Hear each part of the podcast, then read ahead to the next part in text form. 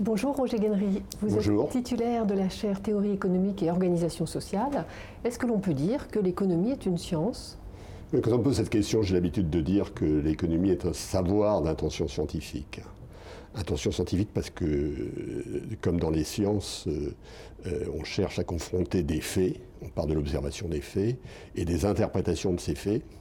Et il y a toute une dialectique de la confrontation euh, fait-interprétation qui, qui, est mise en œuvre. C'est aussi parce que dans ma discipline, l'économie, c'est moins vrai dans d'autres sciences sociales, on utilise de façon assez intensive des outils qui viennent des sciences dures, des sciences de la nature, hein, comme par exemple les mathématiques. Euh, la réflexion sur les explications sur les phénomènes économiques est organisée autour de la modélisation. On essaie de faire des modèles pour comprendre comment fonctionne le monde. Et pour ça, on a besoin des mathématiques, parce que les mathématiques, ben, c'est le, c'est le prolongement du raisonnement par d'autres moyens, par des moyens plus, plus, efficaces. Euh, deuxièmement, euh, pour démêler les chevaux des faits, euh, extrêmement complexes, on a besoin des statistiques, on utilise de façon intensive les statistiques, bien sûr.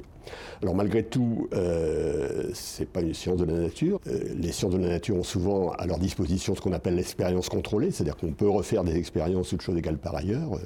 les phénomènes sociaux sont euh, uniques euh, et qui euh, prennent place dans l'histoire à un moment donné. Ils ne sont pas reproductibles, bien entendu. Deuxièmement, les acteurs sociaux ont des motivations qui sont parfois très difficiles à, démêler.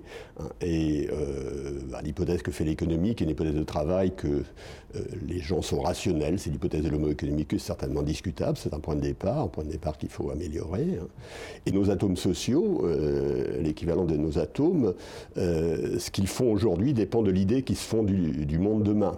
Ce qui n'est pas le cas jusqu'à. Enfin, c'est ma connaissance de la physique, hein, ce qui n'est pas, pas le cas euh, des, atomes habituels. Donc, il y a une interaction entre les, euh, les faits, les faits observés et les représentations des agents économiques.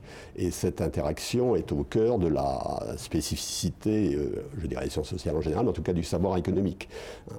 nous, en économie, on dit que les agents ont des. Ce qui détermine leurs actions, ce sont les conditions dans lesquelles ils se trouvent et les anticipations qu'ils font sur l'avenir. Hein. Quand vous, euh, soit un entrepreneur, euh, il décide de son investissement, bah, il va le faire en fonction de l'idée qui se fait de, ses débouchés dans, dans, 5 ans, dans 10 ans. Donc ça, c'est les anticipations.